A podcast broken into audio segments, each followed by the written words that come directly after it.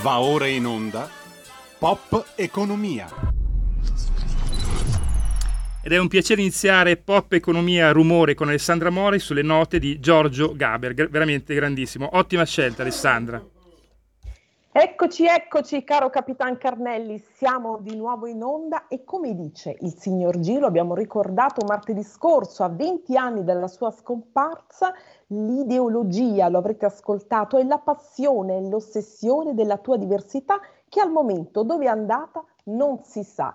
E proprio adesso, ore Vediamo, vediamo, 16 e 4, martedì 14 novembre, noi ci facciamo guidare sempre dal signor G verso le notizie che fanno rumore al di là speriamo sempre degli stereotipi, noi ce la mettiamo tutta e il caso che fa rumore, lo avrete ascoltato in questo momento, è proprio in queste ore go- lo scontro governo-sindacati. E allora, per saperne di più e per stare con noi, accendete la TV al 252 del digitale terrestre, oppure andate su uno dei nostri device, quello che preferite, la pagina Facebook, lo ripeto sempre, canale YouTube, dove sicuramente Giulio Cesare già ha inserito la nostra puntata e, oppure semplicemente su radiolibertà.net e fateci sapere tutto quello che pensate al di là di ogni stereotipo liberamente come è la consuetudine di questa radio, soprattutto cosa pensate del caso che fa rumore del giorno, cioè sciopero sì, sciopero no. E allora io adesso vi saluto, vi, eh, vi, do il benvenuto a tutte le ascoltatrici, a tutti gli ascoltatori e saluto i nostri super prof in postazione. Naturalmente, come sempre, più di sempre, per il punto macroeconomico, il nostro economista di riferimento, il professor Marcello Gualtieri, ben ritrovato.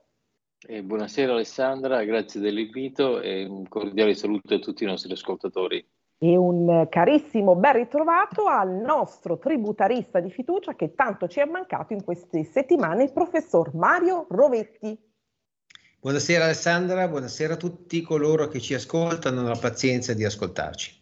Eccoci professori, e allora piccolo piccolo quadretto di cronaca di quel che è successo in, questi, in questi ore, in questi giorni. Allora il caso che fa rumore, l'abbiamo detto, è lo sciopero, sciopero no, chi è che vuole no? Ovviamente il ministro Matteo Salvini, ministro delle infrastrutture, e sciopero sì, il leader della CGL, Landini. Che cosa è successo? Tutto si origina da quando Maurizio Landini vuole indire lo sciopero. Salvini lo contesta, è contrario e dice no perché si danneggiano i servizi nelle città, si danneggiano anche gli altri lavoratori. Quindi Ravvediamoci su questo. E invece eh, Landini tira dritto, poi c'è la decisione del garante, che è una decisione inconfutabile perché dice i requisiti dello sciopero generale non ci sono, non, non sussistono.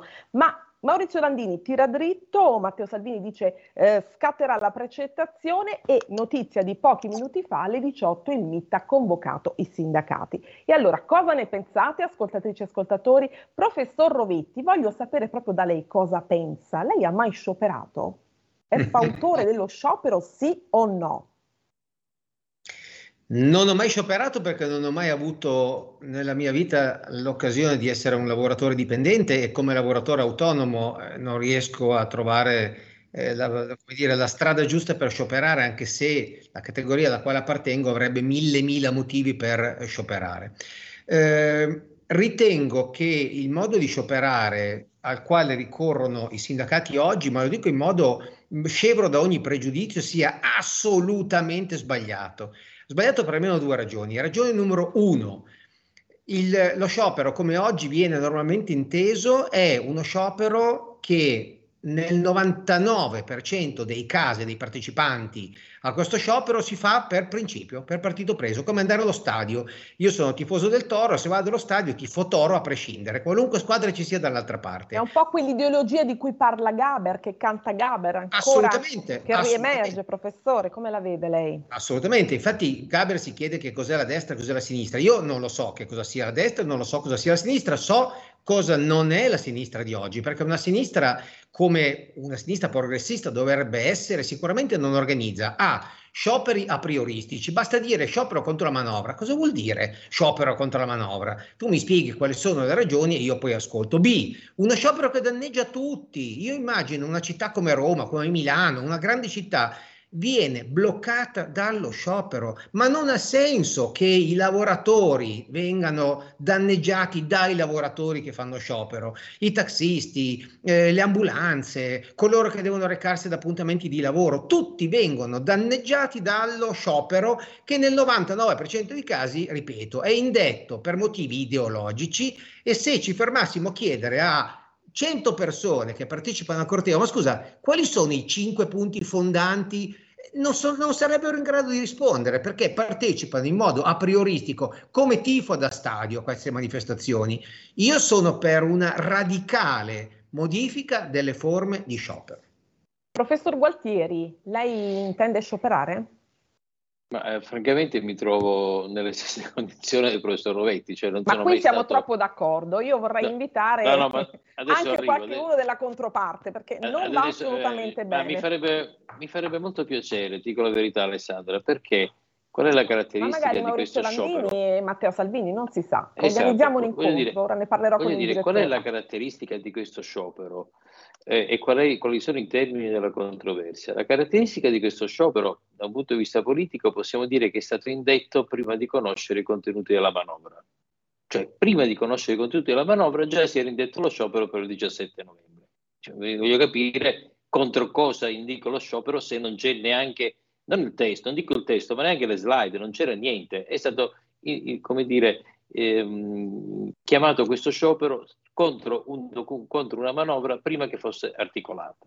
Mm. Primo punto. Secondo punto, qui non si discute del sacrosanto diritto di sciopero, si discute di come questo diritto di sciopero viene esercitato o abusato. Questo è il punto, perché quello che dice giustamente eh, il ministro Salvini, e questa volta sono d'accordo con lui, eh, non viene messo in dubbio il diritto dei lavoratori di scioperare, ma vengono messe in dubbio le modalità di questo sciopero. Non puoi fare uno sciopero che paralizza il paese per tutta la giornata, eh, allora quando, se, perché non si ricade, questo è il tecnicismo che è stato spiegato bene dalla commissione di garanzia, allora, perché tu puoi avere una deroga soltanto in caso in cui ci sia uno sciopero generale, delle, non ci siano delle altre, delle altre eh, manifestazioni, degli altri scioperi concomitanti o nei giorni precedenti o successivi. Quindi se Landini vuole fare uno sciopero di quattro ore eh, di, dei trasporti, di tutto quello che ritiene lui, del pubblico impiego, di quello che vuoi, liberissimo.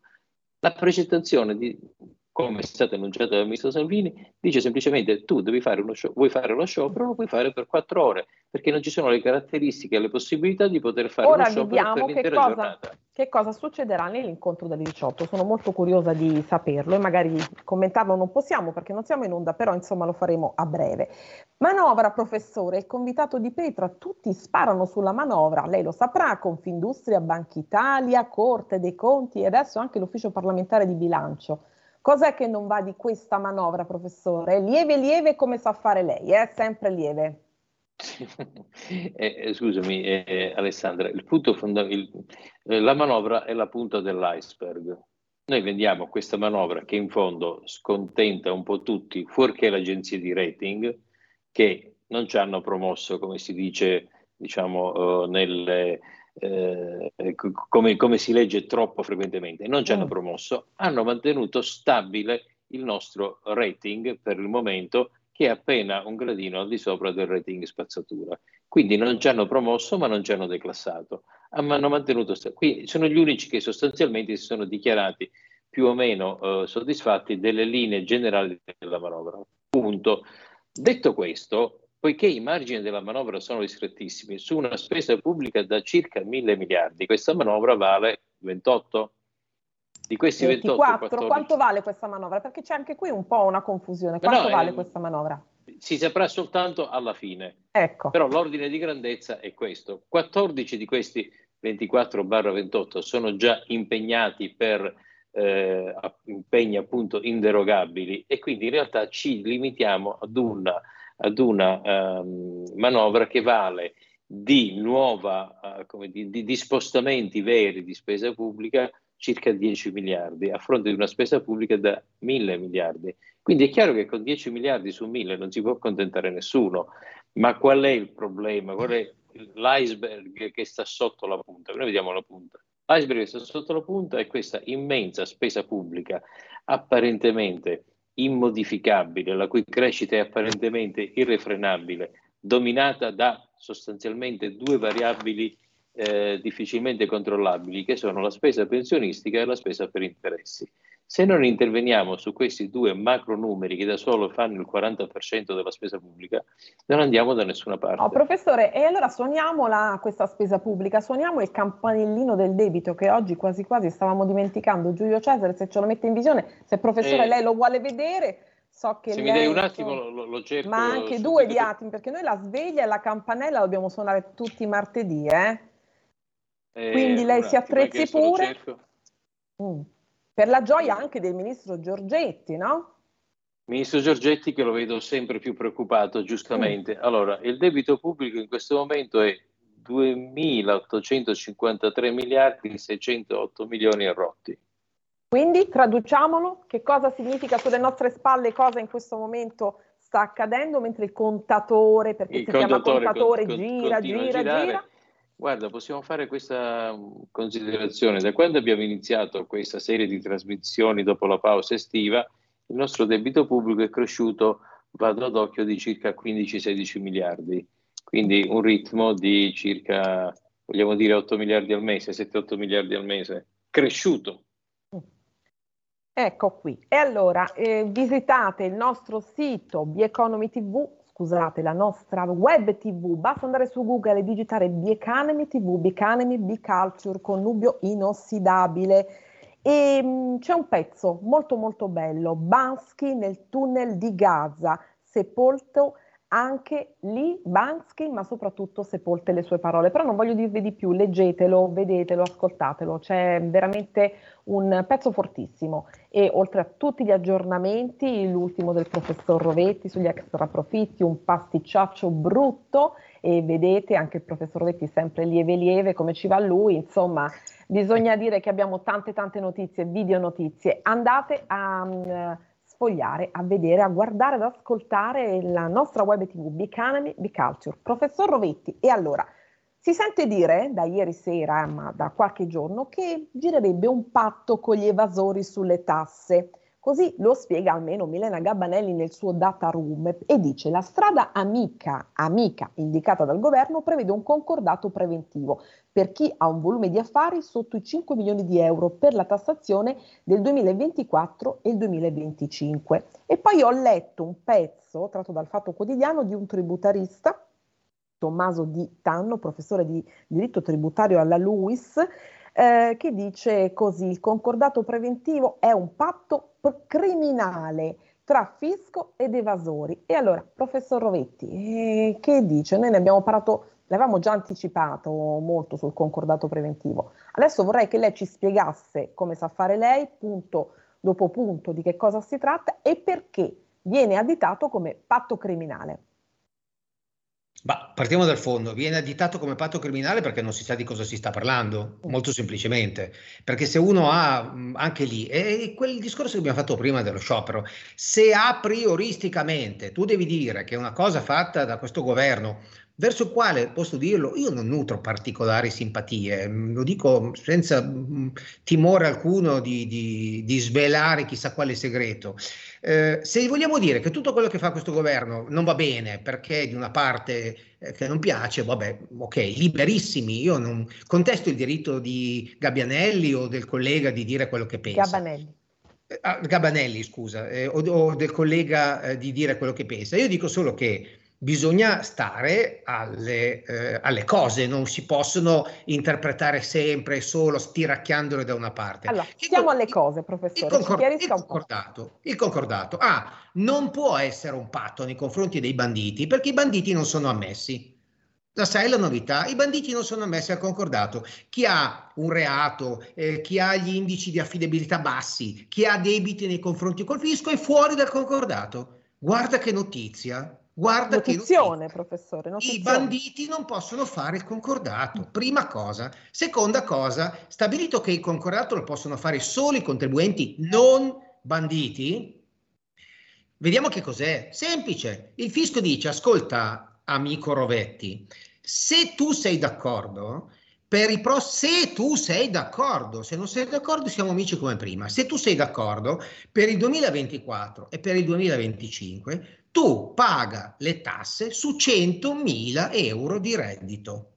Se tu fai di meno, peggio per te, hai fatto male i tuoi conti, amico Rovetti, dovrai comunque pagare le tasse su 100.000. Se invece tu sarai bravo, sarai produttivo, sarai fecondo e farai 120.000 euro di reddito, su quei 20.000 in più non ti chiederò le imposte.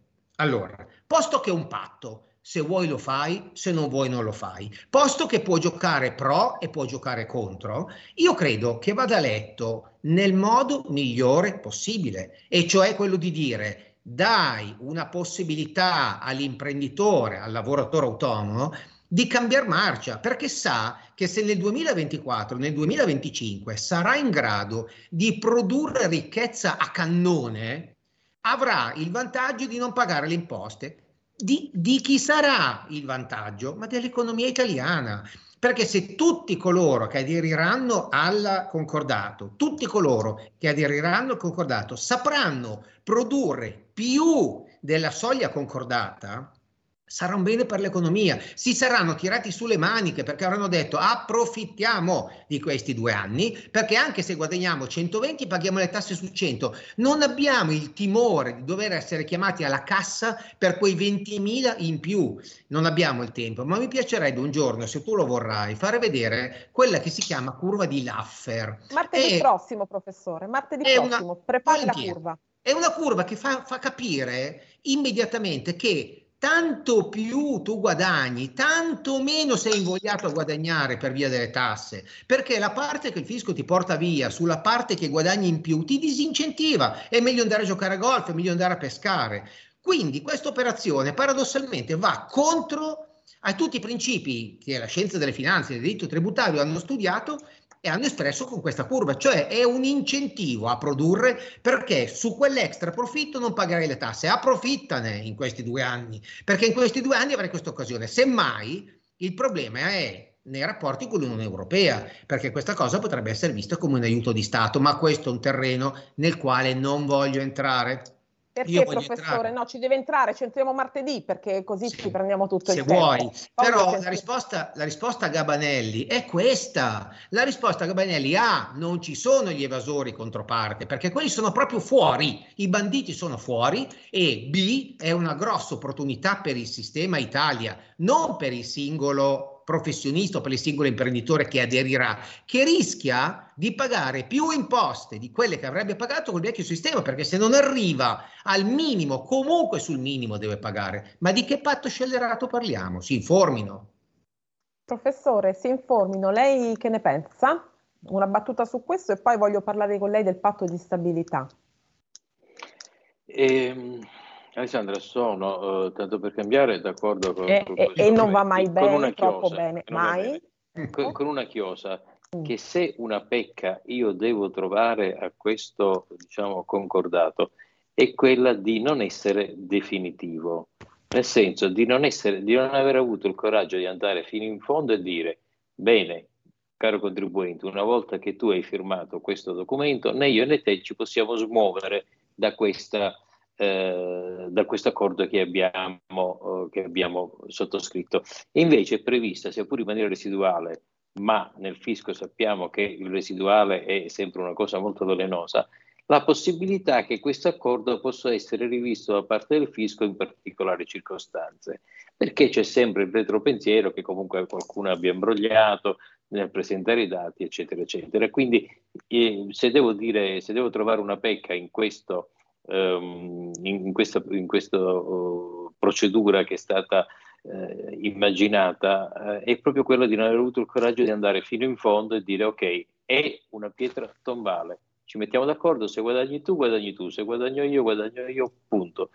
Purtroppo questa apertura che viene lasciata eh, di ri- rivisitare questo patto da parte dell'Agenzia delle Entrate temo che possa costituire un grosso freno e quindi probabilmente non riusciremo a raggiungere eh, gli obiettivi di stimolare in maniera importante l'economia, che era l'obiettivo fondamentale che si voleva proporre. È un questa, freno, professor Rovetti, questa apertura? Troppa apertura?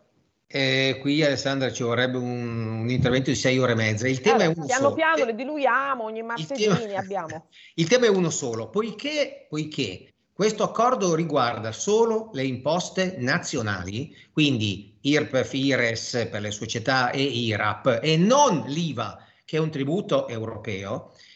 Il fisco dice, occhio, tu devi continuare a fare tutto come se il patto non esistesse. Non è che visto che fatturi 100 smetti di fatturare, visto che paghi le imposte su 100 smetti di fatturare, non tieni più la contabilità. Tu devi fare tutte le cose per bene perché il gettito IVA deve continuare a essere garantito perché su IVA non esiste concordato. E quindi è, il fisco si è cautelato sotto questo profilo dicendo attenzione se non fai tutto a rigore revoco il concordato. Sarebbe sufficiente dire revoco il concordato ai fini IVA perché tanto ai fini delle imposte nazionali le hai già definite. Quindi ha ragione il professor Gualtieri, la norma andrebbe meglio specificata per fare stare tranquilli i contribuenti onesti, i banditi sono esclusi. Sono fuori e questo mi pare chiaro da come lei lo ha descritto. Professor Rovetti, allora abbiamo, eh, professor Gualtieri, abbiamo ehm, evocato più volte il ministro Giorgetti, lo voglio evocare ancora perché c'è una barricata del ministro dell'economia sul patto di stabilità. Lui dice una soluzione contro l'Italia, allora meglio le vecchie regole. Che succede su questo patto di stabilità? Lei ci ha dedicato un fondo giorni fa. Beh, diciamo che eh, Alessandra... Ci spieghi bene, quel che possiamo diciamo, ricevere in cinque minuti, sì. ma poi continueremo a parlarne. Sì, è da giugno del 2021 che io cerco di battere su questo punto del patto di stabilità. Mm che cosa succede? Allora, l'euro è, è regolamentato da alcuni eh, da, da, dei trattati sottoscritti dai paesi che hanno adottato questa moneta. Questi trattati hanno stabilito dei criteri che i paesi devono osservare in maniera permanente per poter continuare a far parte dell'euro. Sono i famosi parametri di Maastricht. Debito PIL inferiore al 60%, deficit PIL inferiore al 3%.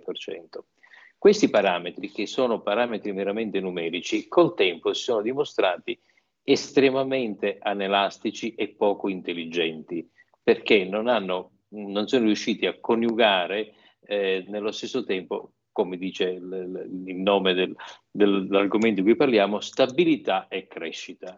Quindi questi parametri andavano e su questo c'è praticamente un'unanimità, sono tutti d'accordo che questi parametri così rigidi, così quantitativi non vanno bene. Allora, questi parametri a seguito della pandemia, prima e della guerra in Ucraina, dopo, sono stati sospesi per gli anni 20, 21, 22 e 23. Abbiamo avuto quattro anni per preparare una revisione di questi, di questi parametri e cercare di trovare dei parametri più intelligenti, cosa che sarebbe massima, nel massimo interesse del nostro paese, essendo il nostro paese il più grande debitore d'Europa quindi avendo il massimo interesse che l'euro si confermi, continui ad essere una moneta stabile ed affidabile. Che cosa è successo in questi quattro anni? Tieni presente che a giugno del 2021 Mario Draghi e Macron scrivono una lettera al Financial Times dicendo guardate abbiamo sospeso questi parametri ma dobbiamo prepararne dei nuovi, dobbiamo preparare delle nuove regole più intelligenti per coniugare appunto stabilità e crescita. Qual è il modello di riferimento? Il modello di riferimento, dicono Macron e Draghi, è il patto, è il, è il, è il Next Generation, cioè il PNRR, quindi una spesa pubblica in cui vengono introdotti non solo criteri quantitativi, ma soprattutto criteri qualitativi. Punto. Rapidissimamente, passano quattro anni, siamo al 14 novembre, il 31 dicembre 2023, se non ci sono dei nuovi, eh, se non c'è un nuovo accordo sul nuovo patto di stabilità, non è che non succede niente, ritornano in vigore esattamente quei parametri che nessuno vuole, i parametri di Maastricht. 3% deficit PIL, 60% debito PIL. Tieni conto che il nostro debito PIL oggi è superiore al 140%, quindi siamo molto oltre il doppio il parametro. Quindi avremo un grande interesse che questo parametro non, resti, non venga dire, messo in secondo piano, dando una maggiore rilevanza alla qualità della spesa piuttosto che al, all'aspetto meramente quantitativo dove siamo messi malissimo. c'è dove siamo messi malissimo. Quindi adesso ci mancano eh, diciamo 4-5 settimane, ne sono passati, sono passati 4 anni senza, aver, senza essere riusciti a trovare un accordo. Ci mancano 4-5 settimane al 31 dicembre. Se non si trova un nuovo accordo sul patto di stabilità, sul nuovo patto di stabilità ritornano in vigore i vecchi parametri di Maastricht. Come ha scritto Mario Draghi, unico intervento di rilievo che ha parlato qualche giorno fa, proprio mercoledì dopo la nostra sì. trasmissione, professore. E poi commentiamo eh, qualcosa sì, su eh, Mario sì, Draghi che eh, per la prima volta ha parlato. Sì, Mario Draghi poi in realtà il 6, il 6 settembre aveva scritto una lettera al Financial Times dicendo se ritorniamo ai vecchi parametri di Maastricht sarà il male peggiore. Come la vede questa Quindi, esternazione di Draghi, professore, velocemente? Mm? Lei che lo conosce. Eh beh, eh, beh, mm, insomma, anche qui diventa difficile di sentire dall'analisi macroeconomica e, macro e geopolitica che ha fatto Mario Draghi in questi Questo senza dubbio, ma non è a caso che quando parla Draghi, insomma, cioè, non è mai casuale, io credo, una scelta. No, eh, ass- assolutamente, assolutamente no, ma voglio dire, se dobbiamo proprio eh, in, una, in, un, in un flash chiudere con una battuta, ritornare, non trovare un accordo sul patto di stabilità significa fare il mare peggiore per l'Italia, perché ci troviamo di nuovo ad avere a che fare con dei parametri troppo rigidi, troppo stupidi, troppo anelastici che hanno, hanno condotto il nostro, il nostro, paese in una situazione, hanno contribuito a condurre il nostro paese in una situazione finanziaria estremamente, estremamente difficile. E se noi ritorniamo ai parametri di Maastricht abbiamo Debito PIL che Maastricht dice 60%, noi abbiamo il 142%, ma di che cosa stiamo parlando? Cosa torniamo allora, ai parametri di Maastricht? Siamo in chiusura, ma siccome lei dice anelastici, noi siamo elastici, seguiamo sempre il signor G, quindi siamo senza stereotipi. Caro professor Vetti, cominci a preparare la curva e che non sia troppo stretta, eh, veda un po', altrimenti, insomma, che non ci porti fuori strada, che sia una curva moderata. Ecco, Alessandra, prima della pubblicità degli altri ospiti, proprio in extremis, una chiamata per voi. Prego, siamo qui pronti, prontissimi, veloci, velocissimi. Chi è là? Buongiorno Alessandra, Mauro da Reggio. Dunque, il parametro debito PIL presume il 3% di, di, differenza, noi il 60% sul reddito. Io adesso vorrei sapere chi è che ha firmato questo trattato quando nell'81 Andreatta con una semplice lettera separò il tesoro dalla Banca d'Italia e noi avevamo una percentuale del 56%. Nel 92 con la privatizzazione ci siamo ridotti, ad, eravamo al 130%, nel 97 alla fine delle privatizzazioni privatizzazione eravamo ancora al 130%. Per cui io continuo a dire, noi siamo dentro un'economia che non, può, non, può, sopportare l'Italia e oltretutto abbiamo una moneta a debito che ci ucciderà. Bisogna decidersi. Grazie Mauro, vedi come sono preparati i nostri ascoltatori, sanno un Beh, po' tutto, anche me... della storia. Professor Gualtieri devi rispondere rapidamente però, sì, perché anche io avrei da dire qualcosa, il, div- il divorzio di, eh, and- firmato da Andreatta e Ciampi, Banca d'Italia Tesoro, è stato quello che ha salvato l'Italia dalla bancarotta. Saremmo esattamente, saremmo finiti nelle condizioni in cui è oggi, in questo momento in cui parliamo, l'Argentina. Eh Continuare no. a stampare denaro vecchie lire per comprare titoli di Stato che non valevano niente. Benissimo, professore. Allora ci vediamo martedì prossimo, continuiamo a parlare. Grazie Mauro del suo intervento di questa telefonata. Grazie prof Rovetti, mi raccomando alla curva, ci vediamo martedì prossimo con un'altra sua fulminante spiegazione. E grazie, martedì, anche, grazie. grazie anche a Sant'Euro, grazie al quale stiamo ancora facendo questa trasmissione. Eh sì. Dobbiamo rendercene conto prima o poi, invece di boicottarlo tanto. A presto. Buona serata. A tutti. Pronto? Avvocato. Mi dica. C'è bisogno di lei. Sono l'avvocato Celeste Collovati. Con me parlerete di pensioni e di diritto del lavoro e tutte le problematiche inerenti al lavoro. Ciao a tutti, sono Massimo Leonardi, avvocato e dottore commercialista. Con me parleremo di diritto tributario, diritto societario e danni da mala sanità. Sono l'avvocato Giorgia Colombo. Con me parlerete di immobili, condominio e diritto dell'arte. Vi aspettiamo! Vi aspettiamo! Vi aspettiamo! L'avvocato risponde ogni giovedì dalle 17 alle 18. C'è bisogno di lei. Stai ascoltando Radio Libertà, la tua voce libera, senza filtri né censure, la tua radio.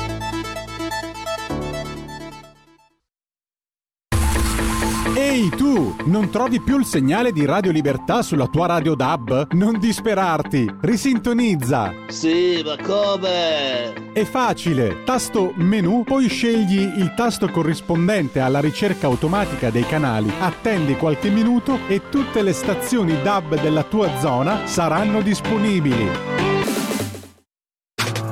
Stai ascoltando Radio Libertà. La tua voce libera, senza filtri né censura. La tua radio. Va ora in onda Rumore.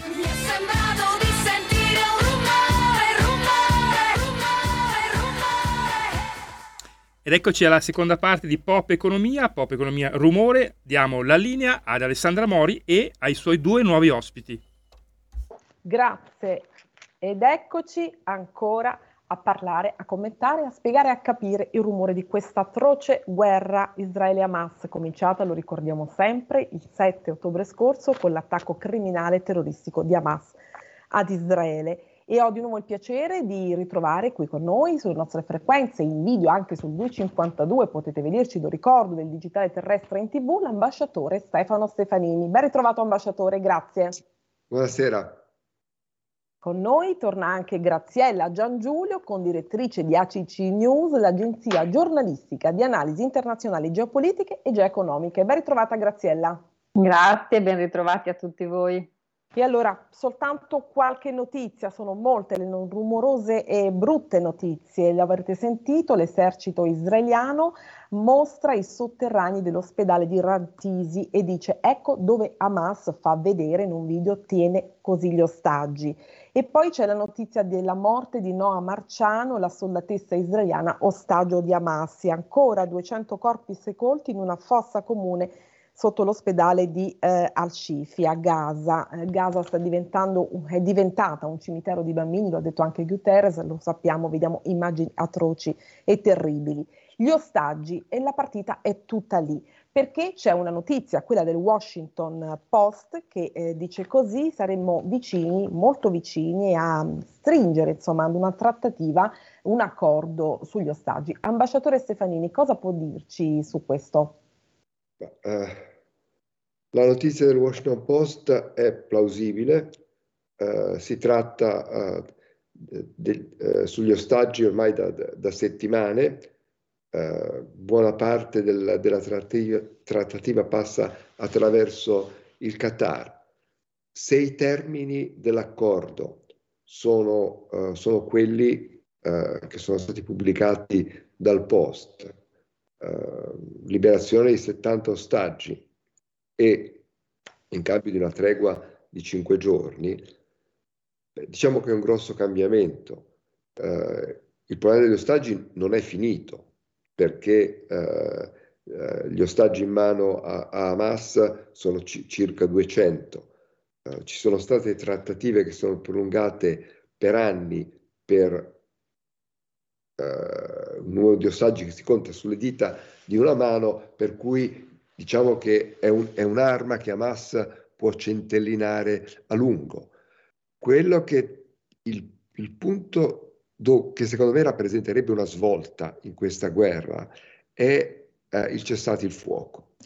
Eh, un cessate il fuoco di cinque giorni perché per acconsentire a un cessate il fuoco di cinque giorni Israele deve essere convinto di aver ottenuto eh, i risultati militari minimi che si riproponeva. Uh, eh, quindi essenzialmente il controllo militare eh, della, della, striscia. È difficile che accetti un cessato il fuoco delle pause umanitarie, sì, un cessato il fuoco che permette a Hamas di riorganizzarsi e di preparare le proprie difese, eh, magari di evacuare persone tramite la rete di tunnel, non tutti sono stati eh, presi, non tutti sono stati eh, distrutti, quindi è, è, è, poco, pro, è poco, probabile. Uh, quindi Israele si deve sentire abbastanza sicuro di quello che ha ottenuto. C'è un altro elemento però, che se, se si arriva a un cessato il fuoco di cinque giorni, è difficile poi riprendere l'ostilità. Ecco. Possiamo immaginarci le pressioni che Israele riceverebbe per passare dall'azione militare a una trattativa politico-diplomatica.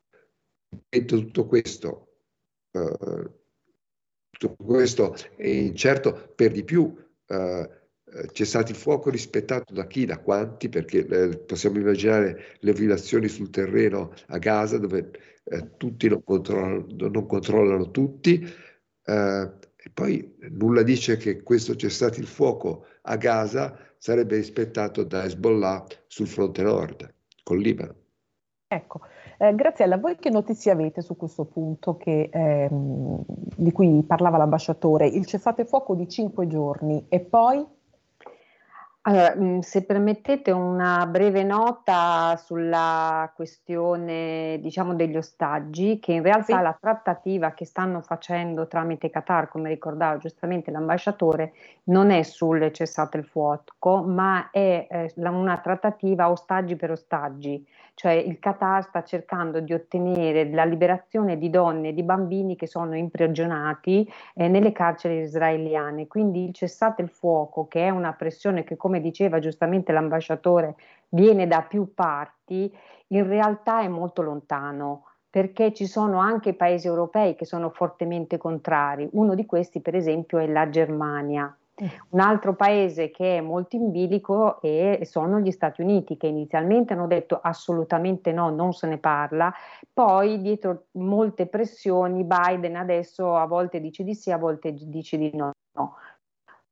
Quello che c'è in questi giorni, che è un po' fa temere, è un'iniziativa spagnola firmata da anche eurodeputati che, in cui si chiede uh, invece uh, una sorta di deposizione di Netanyahu per poi poter procedere al cessate il fuoco. Ribadisco quello che ho detto più volte in questa trasmissione. Israele non si fermerà fin tanto che non avrà, uh, diciamo, eh, distrutto Hamas e eh, tutto quello che circonda Hamas e quello che ha fatto Israele eh, entrando diciamo nell'ospedale mostrandoci tunnel in realtà è proprio la chiusura di Gaza City. Adesso comincia una seconda fase della guerra che è molto delicata perché è la cosiddetta guerra urbana. Quindi se fino adesso l'IDF conta circa 735 soldati morti adesso cominceranno ad arrivare veramente. Perché è come andare scusate i termini che uso, a stanare i topi dalle tane. Perché come ricordava giustamente l'ambasciatore, i tunnel sono tanti, Hamas ha avuto 15 anni per costruire i tunnel. Quindi un cessato un fuoco da, dal nostro punto di vista di ricercatori, oltre che di giornalisti, è no, assolutamente no. E poi appunto, come ricordava l'ambasciatore, c'è la questione nel nord e quindi con il Libano. E ora ne parliamo. Ambasciatore dice Graziella, Gian Giulio, una trattativa ostaggio per ostaggio, il nodo Germania e poi questa guerra urbana. Che ne pensa? Sì, eh, è vero che eh, io, io, mi sono riferito ai termini come erano descritti dal, dal Washington, da Washington, dal Washington Post. Certo, certo. E eh, sono perfettamente d'accordo, cioè Israele non si ferma se non quando si sente in una posizione di aver ottenuto risultati eh, militari che, che, si erano proposti.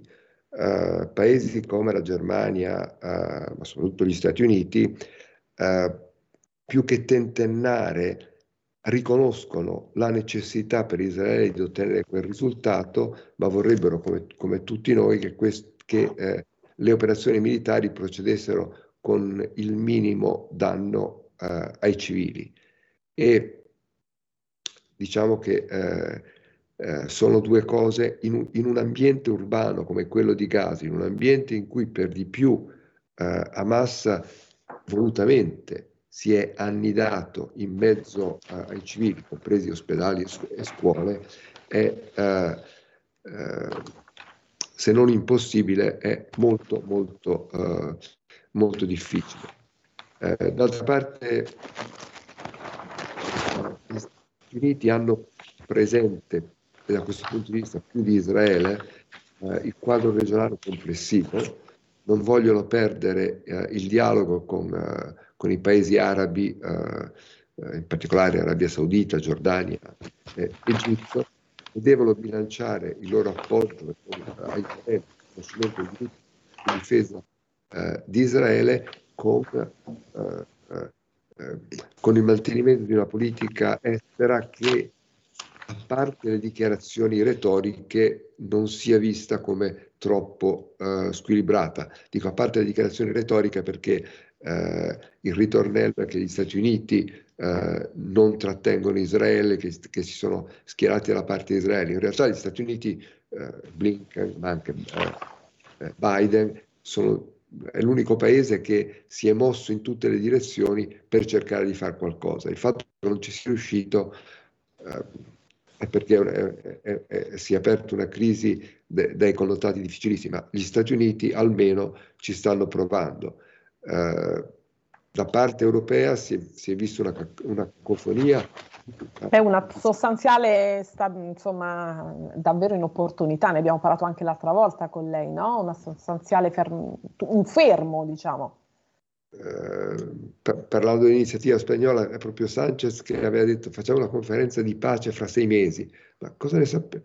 Insomma, se, se, la guerra finisce fra due mesi, facciamola subito. Se, Nulla se, si può prevedere mesi, in questi casi. Se fra sei mesi non è finita, è inutile par- parlare di pace. È un po' un, uh, un'agitazione psicomotoria che a volte si fa in diplomazia quando non si sa cosa fare. Molto più seria la posizione della Germania o, o, o della Francia. Ecco, intanto Hezbollah colpisce da nord e si apre il fronte del Libano, Graziella. Eh, tratteggiaci un pochino un quadro geopolitico um, ah. su questo fronte. Sì, diciamo che al momento possiamo parlare non di scontri, ma di lanci di missili e di risposte da parte di Israele anche perché Hezbollah, prima che Hamas compisse questo uh, attacco, ricordiamo un discorso di Nasrallah di qualche di un paio settimana di settimane fa, fa che diceva appunto che l'iniziativa era stata tutta palestinese, poi se sia vero o meno non siamo qui a discuterne, però per dire che Hezbollah a un certo punto aveva raggiunto tra virgolette una sorta di accordo con Israele anche se sappiamo benissimo essere amici eterni. Che cosa ha detto Nasrallah in quel discorso di interessante? A parte che qualcuno in, questi, in queste ore sta vociferando che se ne sia scappato anche lui in Qatar, però insomma non lo sappiamo per certo. E diceva che quando Hamas sarebbe arrivato allo stremo, Hezbollah avrebbe cominciato quindi diciamo che ci aspettiamo noi come appunto, ripeto, giornalisti e analisti, ancora delle giornate di lanci di missili e di risposte da parte di Israele al lancio. E c'è un missili. titolo su questo, Hamas dice se moriamo arriverà Hezbollah, ambasciatore. È prevedibile questo quadro?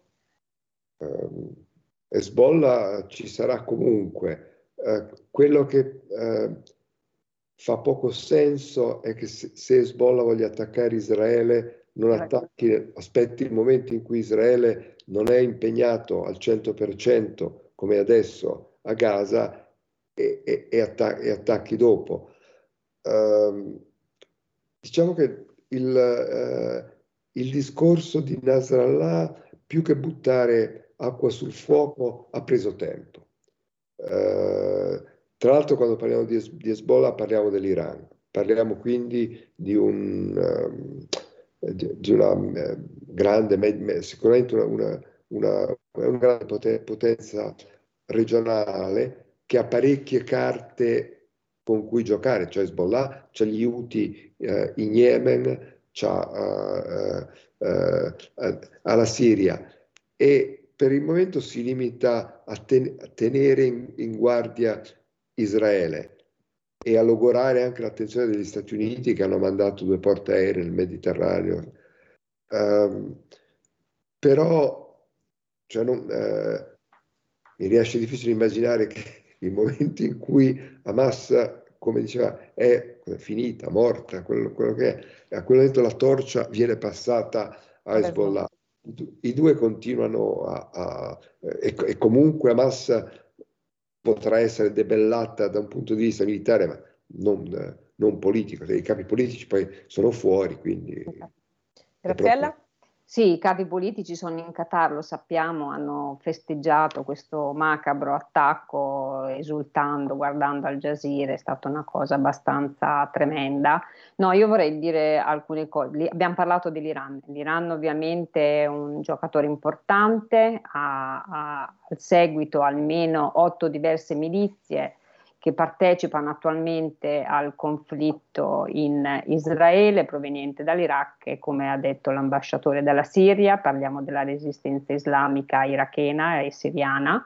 Sono gruppi che sono stati fondati sicuramente prima del 2019, quando ancora vivo c'era Qassem Soleimani, che era un grande generale della, eh, dell'EGR che eh, appunto si occupava di formare le milizie fuori dall'Iran. Questi chiaramente sono stati tutti addestrati e a partire diciamo da marzo-aprile del 2023 si sono cominciati a vedere questi video di Hamas, delle brigate Qassam e di queste milizie per la resistenza di una qualità che solamente un paese importante come l'Iran, con i soldi, io azzarderei a dire anche di Turchia e Qatar, potevano dare vita a quello che c'è Ovviamente, eh, come ci ha ricordato l'ambasciatore, eh, Hezbollah ha fatto un po', fra virgolette, il pesce in barile, cioè ha cercato di prendere tempo però c'è anche questa strategia che noi abbiamo monitorato ai tempi della guerra civile in Siria, che è quello che poi c'è quello, la stessa che c'è adesso in Ucraina e in Russia,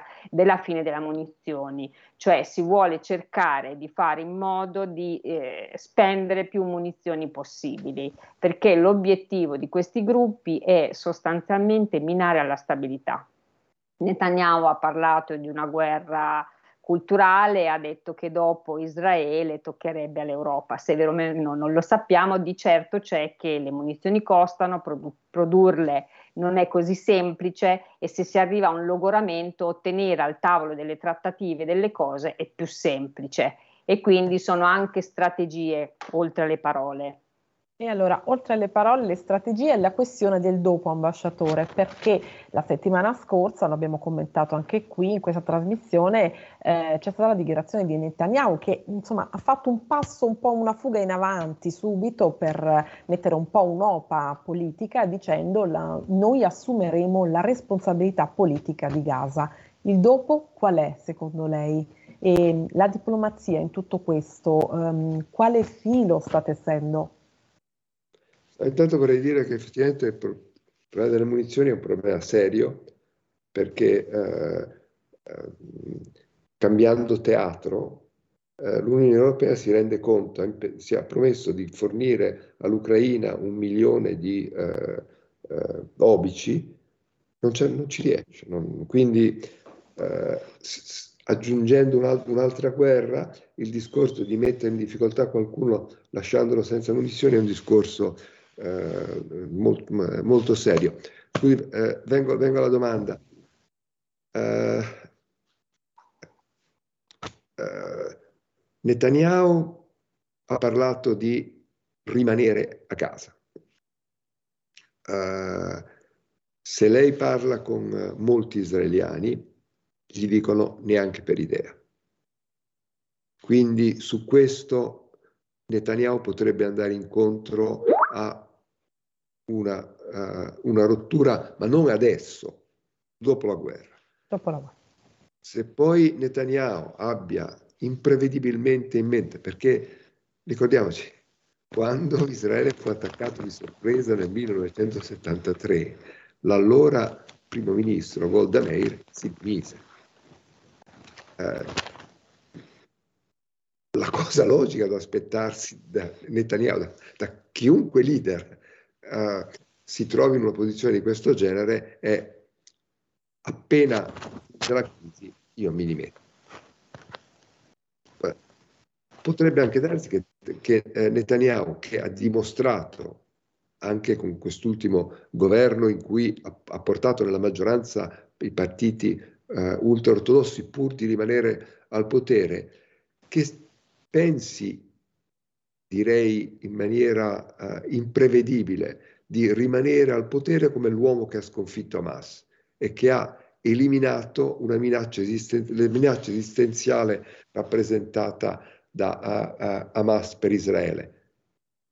che gli israeliani ci credano eh, è, è, è, tutto da vedere. E qui torniamo anche a uno, uno dei problemi che eh, Netanyahu deve risolvere, gli ostaggi. Perché se quegli ostaggi torniamo all'inizio. a casa o ne tornano pochi eh, e il giudizio è che lui da, da primo ministro non abbia fatto tutto il possibile, allora il, eh, si trova con un paese veramente in, in rivolta nei, nei, nei, suoi confronti. Già a differenza Già di altri, qualche problema Netanyahu, insomma. Su, sugli ostaggi no, non ha manifestato quell'empatia andando tra le famiglie, così, che altri, eh, che, che altri hanno, eh, hanno, mostrato. Comunque, non possiamo leggere la testa di Netanyahu, è un esercizio sempre pericoloso. Ecco, abbiamo una telefonata in linea, la prendiamo, prego l'ascoltatrice di essere breve perché abbiamo pochissimo tempo, stiamo chiudendo. Certo, certo, buonasera a tutti Lisetta. Buonasera Volevo signora, dire prego. due parole su Israele. Allora, secondo me questa guerra è tra bene e male. Hamas ha promosso la battaglia definitiva, secondo me sempre, tra parentesi mettiamolo per annientare ebrei e cristiani. Israele è il punto di attrito di questo scontro, ma le principali vittime sono proprio i musulmani, secondo me. Ciò che accademie e medie occidentali non capiscono e le spaventose menzogne che diffondono.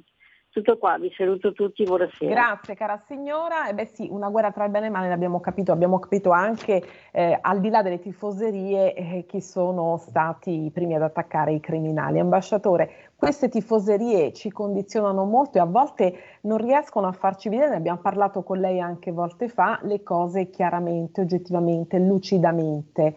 Eh, a livello di comunicazione, questa guerra eh, chi la sta vincendo? Perché molti errori sono stati fatti anche da Netanyahu, no? A livello di comunicazione in questo momento la sta vincendo eh, eh Hamas o comunque il fronte, eh, diciamo, eh, anti-israeliano. sembra un, una, un commento pesante, ma sta vincendo perché è riuscito a fare di fronte alla catastrofe umanitaria di Gaza, che è vera, è seria e è reale. Ama, uh, Hamas è riuscito a far dimenticare l'eccidio e la barbarie estrema, perché abbia, di quello che è successo il 7 ottobre non abbiamo visto tutto. Perché ci non sono, abbiamo visto tutto, ecco. Non, ci sono dei filmati che non vengono messi, in, giustamente, non vengono messi in circolazione perché sarebbero troppo, troppo scioccanti, ma qualcuno che li ha visti ha, ha perso il sonno. Ecco, però tatticamente, tatticamente questa guerra Netanyahu e Israele la stanno vincendo anche con l'operazione militare, un'operazione mai vista, questa è un'operazione davvero unica nel suo genere, straordinaria, cioè al di fuori di ogni ordinarietà, la liberazione di questi tunnel che poi è anche propedeutica proprio alla liberazione degli ostaggi, no? Tatticamente ci sono loro presenti, la stanno vincendo questa guerra? Senza, senza, senza dubbio la stanno vincendo e eh, con un numero di perdite fino adesso, poi come diceva si entra ne- nella fase 2 potrebbe essere più difficile con un numero di perdite da parte israeliana molto, molto limitata. Molto limitata. Uh, le, le, la guerriglia urbana in, in genere fa una strage da una parte all'altra Israele, quello che uh, Israele è riuscito fino adesso ad evitare di trovarsi in una situazione tipo, per intenderci, Stalingrado, con i cecchini che ti sparano alle spalle. in questo caso, cecchini usciti dai tunnel che ti prendono alle spalle. Fino Graziella, adesso. siamo in conclusione, proprio una battuta, abbiamo due minuti.